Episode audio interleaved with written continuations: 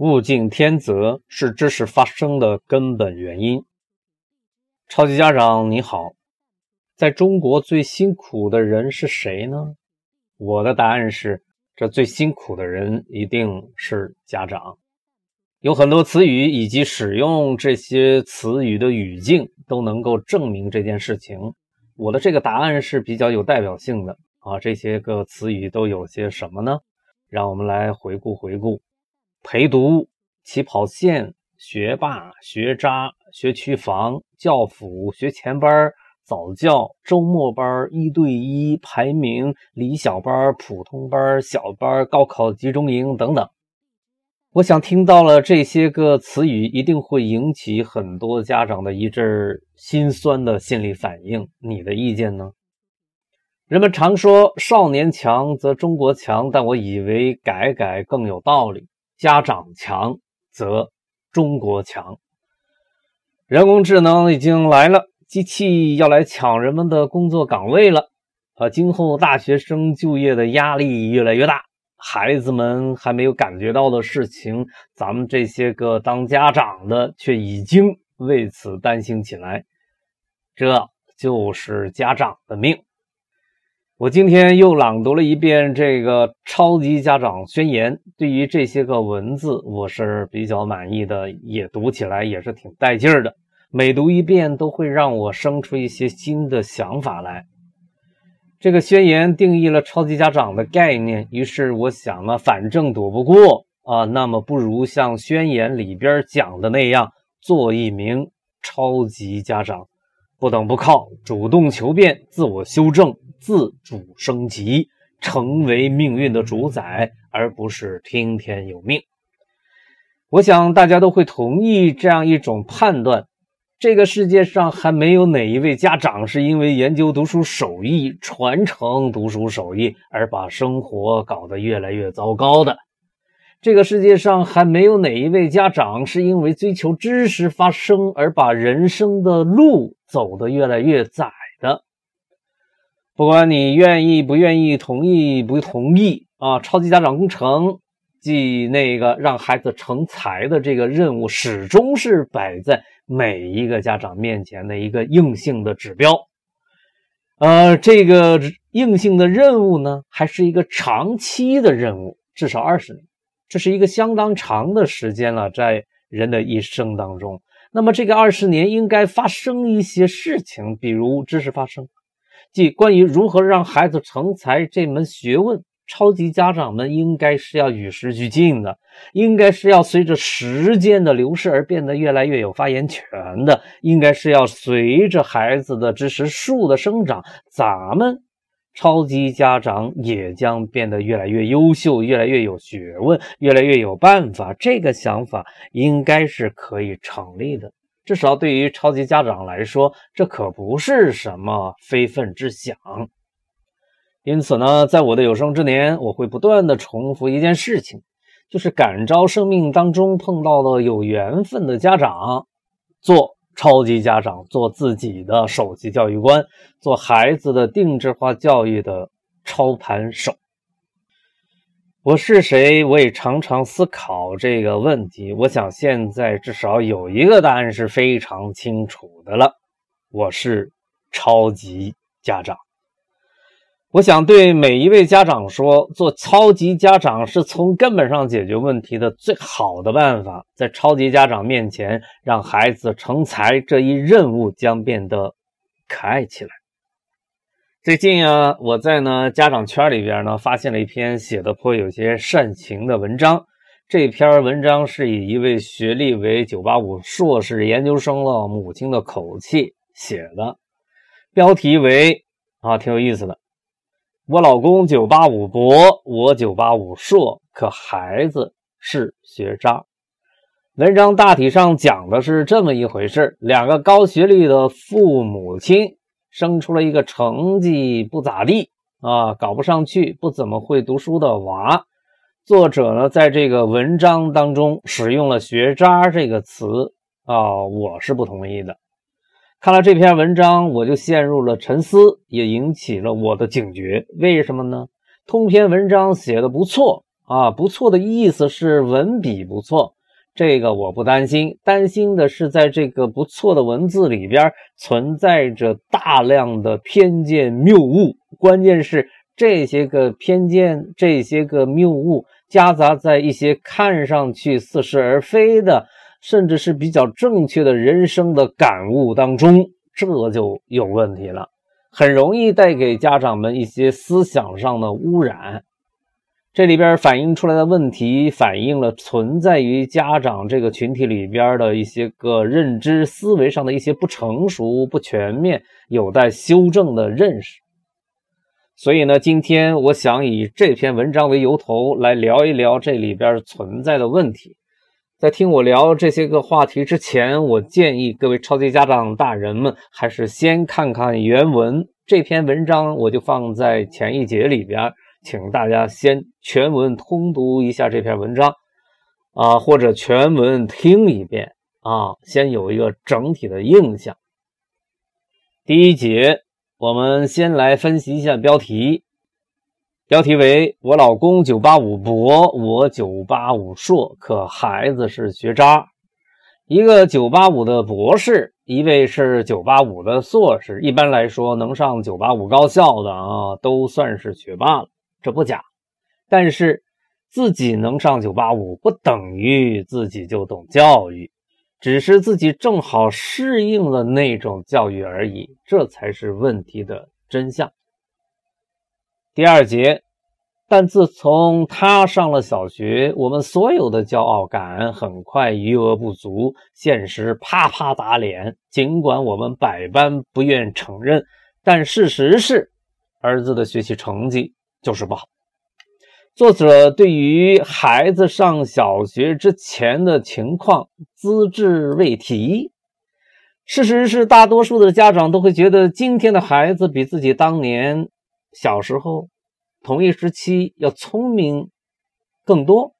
尽管这个感觉也是有问题的。事实是，孩子在婴儿期的成长速度十分惊人，比如认知的形成、语言能力的形成等等。我们习以为常的这些个现象的背后，那可都是如今十分了得的人工智能的专家们观察的重点，也是人工智能的专家们做梦。都想要攻克的难题。事实上，孩子的知识发生机制的形成，早在孩子还在妈妈的肚子里边那个时候就已经开始，因此这才有了胎教一说。上学之前，我们来谈两个重点：一是口语能力的培养。如果家长学会做一名合格的听众。可以刺激孩子的口语表达能力的突飞猛进，甚至日新月异。大多数的孩子都有一段特别乐于表达的日子。仔细观察，一般的孩子都会有这个过程。这个时候，只要咱们的家长认真的当好一名听众，您的孩子就会每天向你复述他在一天里边发生的情况。复述是训练大脑最好的方式之一。我们的大脑经过训练是可以不断升级的。这就好比人一出生的时候还是一个二八六哈哈的大脑，呃，假以时日可以升级为三八六、四八六啊。如果再经过训练，可以升级为五八六，甚至更高级的 CPU。人脑的升级一生都不会停止，只要方法得当。但是人与人是有区别的，有没有专业的训练，这个升级的过程以及天花板是有区别的。再一个就是语言的学习，人类能够学会语言，能够把我脑海里边的想法编码为一种声音，再传到你的脑海里边，你还能明白我的意思，这是一件神奇的事情。有语言学家相信，人类与动物最大的区别不是什么生产劳动工具，而是人类发明了高级语言。还有一项研究表明，孩子在六岁之前学习语言，这个过程靠的是本能。错过了这个时期，这种语言学习上的天赋本能就将消失。这一现象可以用来解释为什么成年人学习语言的能力。要比孩子要差的太多的现象，一个是本能，一个是后天的技能。还有一点需要说明：学习成绩不好，不代表孩子的基本认知能力就一定不好，这要找原因。第三节。我认真分析每一篇语文课文，刷奥数题。曾经在我小时候死活搞不懂的鸡兔同笼、抽屉原理、数论，我现在竟然摸得门清。看来这位高学历的母亲着实是下了一番苦功夫的。她想要复制自己的成功。这一段有好些个词语，估计我们当中的一些个家长甚至是没听说过的。比如什么鸡兔同笼，什么抽屉原理，什么数论，高学历的母亲就一定会分析语文课文吗？就一定知道如何来给孩子设计一套合适他使用的这个上升的台阶吗？其实这是可以提出疑问的。本来我们应该期望这位高学历的985硕士研究生的母亲可以轻松的来指导自己的孩子的成长。不用那么紧张，小学嘛，不就那么点东西吗？一招不成，咱们可以再来一招。这条路走不通，咱们就换一条路来走走。结果你们也看到了，这位母亲的表现着实是令我们非常失望。这位高学历的母亲并没有想出什么特别的办法来刷奥数题，能不能来点新的？我最不想看到的词儿就是这个“刷”字。这是是干什么？练熟练度，这是在押宝。高考冲刺阶段刷刷题也就算了，怎么读个小学就开始刷上题了？真不知道这位母亲是怎么想的。还有就是数论题，很多题咱们大人也未必能够做出来，但这不代表什么。我想告诉超级家长大人们的是。假如您的孩子上了奥数班，做出了你都做不出的题目，也不要太高兴，因为那并不代表您的孩子就是天才，那只是模仿而已。假如您的孩子做不出在奥数班上留的老师留下的作业，也大可不必懊恼，因为那有可能只是孩子上课没有认真听讲，还没有记住老师讲的技巧而产生的后果而已。什么是奥数呢？你真的相信您的孩子能够不站在人类星光人物的肩膀上就能把一道排列组合的题目自己给解决了？你真的相信您的孩子的同学就有能力不站在前人的肩膀上，一上来凭着自己的仙气儿就做对一道数论的奥数题？咱们可要知道，呃，笛卡尔先生用一个数对儿来代表空中的一个点。这个事情，人类整整干了一千多年才完成这么一个小小的动作，使得古典几何学进入到了解析几何的时代。人类用一个符号来代表未知数，比如用 x 来代表这个思想，人类也是用了将近一千年才向前推进了那么一小步，这叫代数。这就是说，从算术到代数。走出这一步，人类在历史上花了一千多年。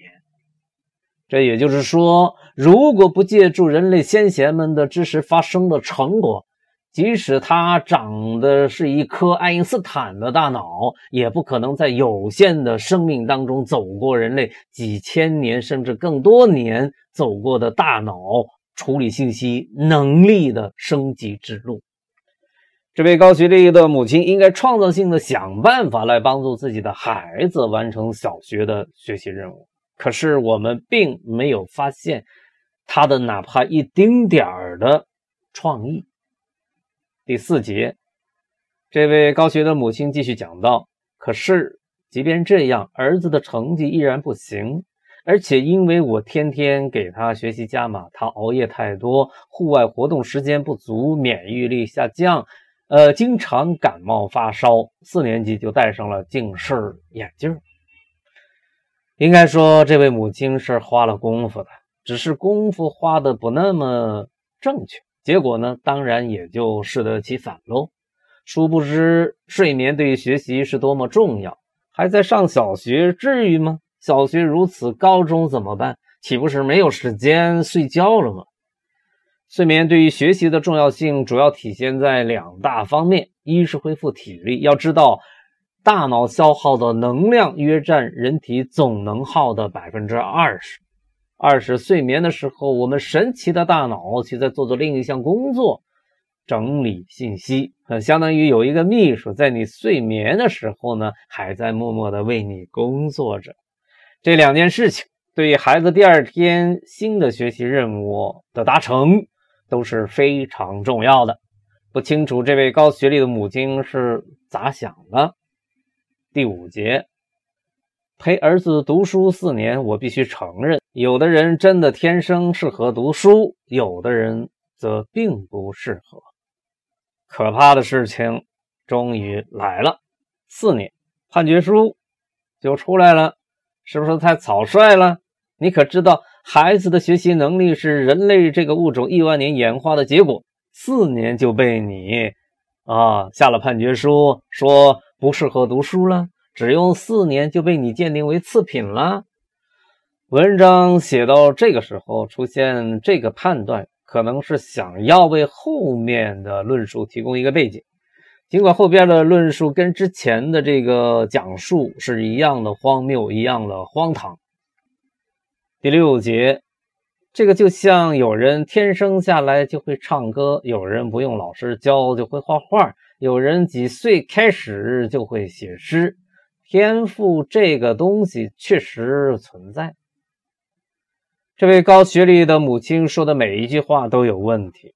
不错，个体的差异是存在的，但把一个问题搞明白，个体的差异没有那么大。也就是说，只要是一个二八六的大脑，把问题解决到这个份上，都是绰绰有余的。没有麦克风，今天唱流行歌曲的所有的歌星都出不来；没有油画颜料，达芬奇可能只能当一名不错的木匠。特别能作诗的曹植在世，今天如果复活扔到小学里边，也是可以学会加减乘除的，这没问题。天赋有，但没有想象的那么大。我想说，人这一生可能没有多大的机会，在生活当中碰上一位天才般的人物。我们所见的，与我们打交道的，都是芸芸众生。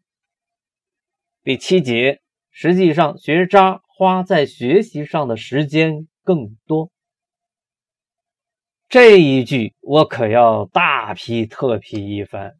事实上，学霸花的时间远比暂时落后的同学要多得多。这个事情咱们要好好的来分析一下。先说说记忆力上的差别，记忆力是有差异的。记忆力好的同学，他们有条件在学习上花更多的时间，投入时间越多，成绩越好。在一定程度内，这个规律是成立的。但投入多少时间这个事儿是有门槛的。记忆力好的同学，他可以在任何的场景之下，随时随地的展开学习。读书手艺相对较好的同学是怎么解决问题的呢？预习，记忆力再好也是有天花板的。况且我们的记忆储存空间是有限的。正确的做法是把这个有限的这个记忆储存空间用来训练大脑，而不是一味的把这些个宝贵的资源当做档案柜来使用。一般来说，一个完整的学习过程包括三个阶段：记忆、思考、应用。预习了的同学，老师在课堂上讲课的同时，他的记忆负担就小，他用于思考的时间就增加了，这样子听课的效率就会大大提高。接下来讲讲主观上的原因，方法得当、效果好的同学，他在心理上得到的是正向激励，他会觉得学习这个事情有意思、有成就感，这种心理上的刺激会让他乐意花更多的时间在学习上边。而不觉得那么累。反之，成绩不那么好的同学，他投入更多的时间与精力进行学习的愿望就会下降。那么，他怎么可能比学霸花上更多的时间呢？使得有一些家长得出这样一种错误结论的原因，可能还来自于学霸同学们的出色表演。不管是出于什么动机，生活中有很多学霸。晚上偷偷摸摸的下功夫，白天却在同学们面前装作对于学习不那么上心、不那么在乎、不那么用功。殊不知，这一切都是装出来的。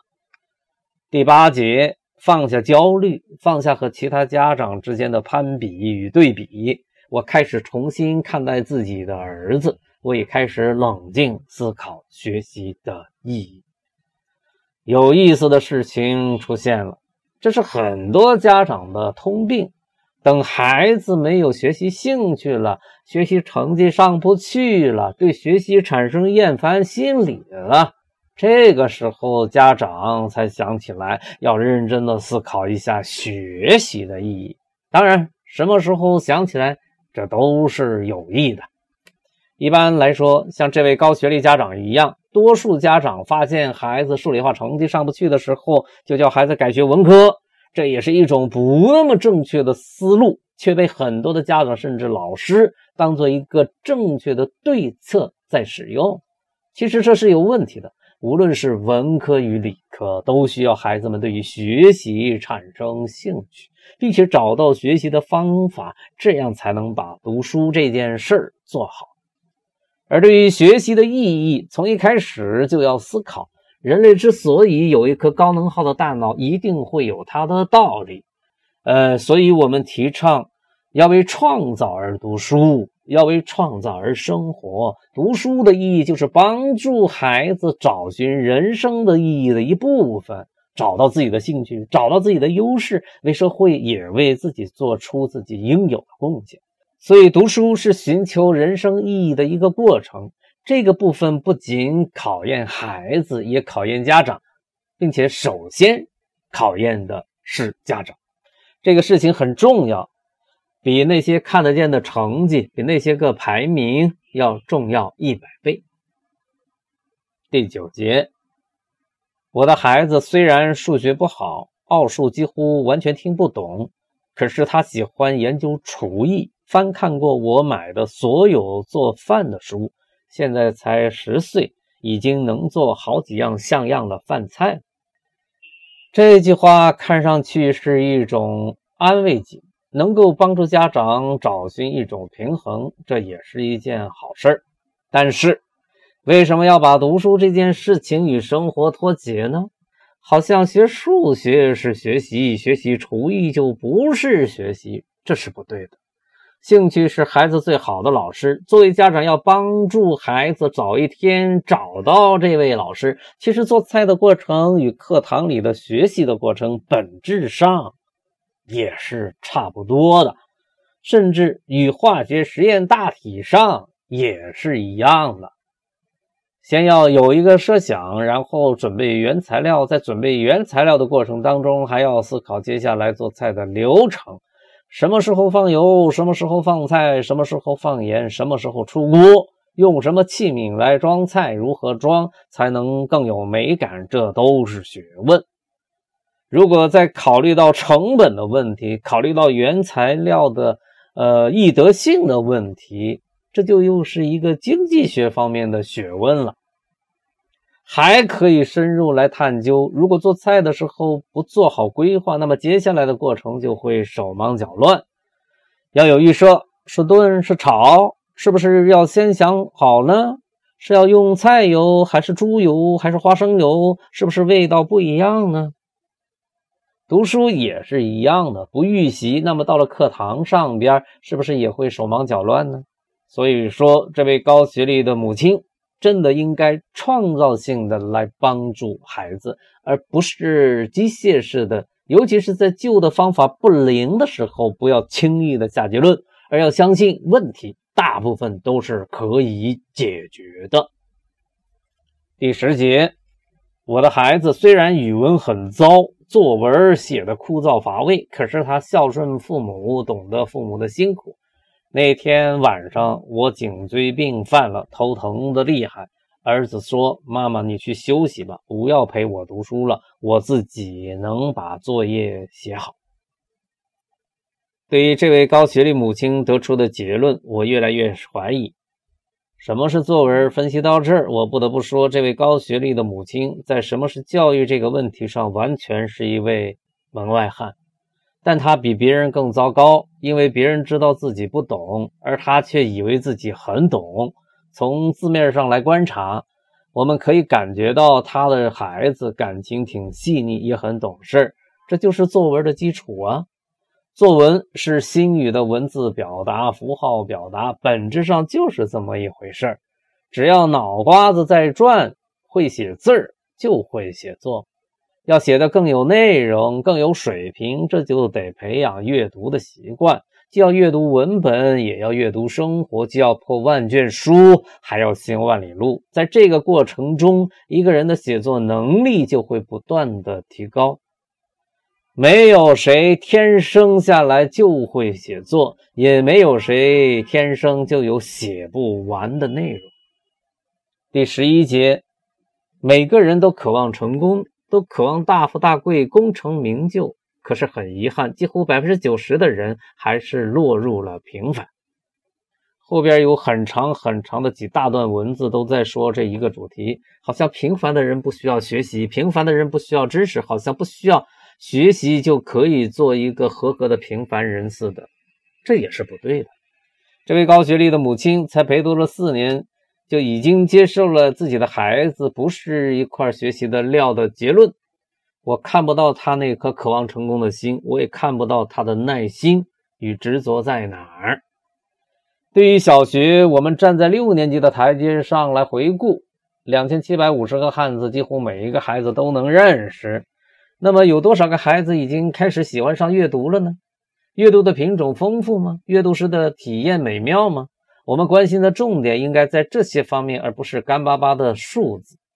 算术、加减乘除、四则运算，也是几乎每一个孩子在小学阶段都能够掌握的。再好一点，呃，可以有一点数学符号化的思想啊，这就是代数思想，这是人类两千多年前的知识。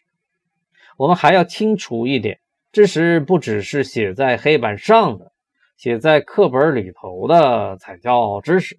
知识是人与环境互动过程中产生的，它无处不在。哪怕是做一个平凡的人，也是需要各种各样的知识的。但是我们不能对于这位高学历的母亲要求太多，要求过高，因为只要我们认真一点儿，我们就会发现，其实有很多东西我们真的是不了解的。我们真的是在课堂里边没有认真追问过的，我们真的是在学校里边没有受过这方面专业的训练的。哪怕你是研究生，哪怕你还读了博士，这方面的训练都是不足的。比如，什么是知识？什么是科学？什么是抽象？什么是数学？什么是语文？什么是概念？什么是语言？只要我们认真的加以追问，这些个问题就好像不是那么容易回答了。而在平时，我们并没有把他们当回事儿，准确的说，都当成理所当然，都当成了我们大脑的默认值。但事实上，我们对于这些个词语，并不是那么搞得清楚的、说得明白的。还可以进一步追问。现代学校与旧学堂的区别在哪儿？为什么文科与理工科的学生之间进行对话，彼此不那么听得懂呢？亲爱的超级家长大人们，这些个问题我们今后还会来进一步的讨论。在结束今天的讲述之前，我想说，学问这个事情没有止境，在分科进行教学的今天。高学历并不代表他就真的掌握了读书手艺。读书手艺这个东西是一门融通之学，这恰恰是今天的专科之学的人在他整个的一生当中的求学过程当中没有求到的东西。关于这一点，我们慢慢的来认识它。来做个小结，这篇文章从一开始就在谈教育，并且一个是九八五博，一个是九八五的硕，这个结构让人们以为这个家庭是懂教育的。结果我们也看到了，事实上并不是那么一回事。不懂还是不懂，哪怕你是高学历，以为很懂，比完全不懂更可怕。这也是我创建超级家长的世界的一个原因。不懂没关系。咱们这一代不懂没关系，但我们要知道自己不懂，然后从知道自己不懂出发，慢慢的去把它搞明白。共建一个超级家长的世界，让知识发生，让改变发生，让新成长发生。希望各位超级家长继续努力，感召有缘人，成为芒格大学的联合发起人，共建一个超级家长的世界，使得让孩子成才这件事情，在超级家长的这个世界里边，成为一个大概率的事情。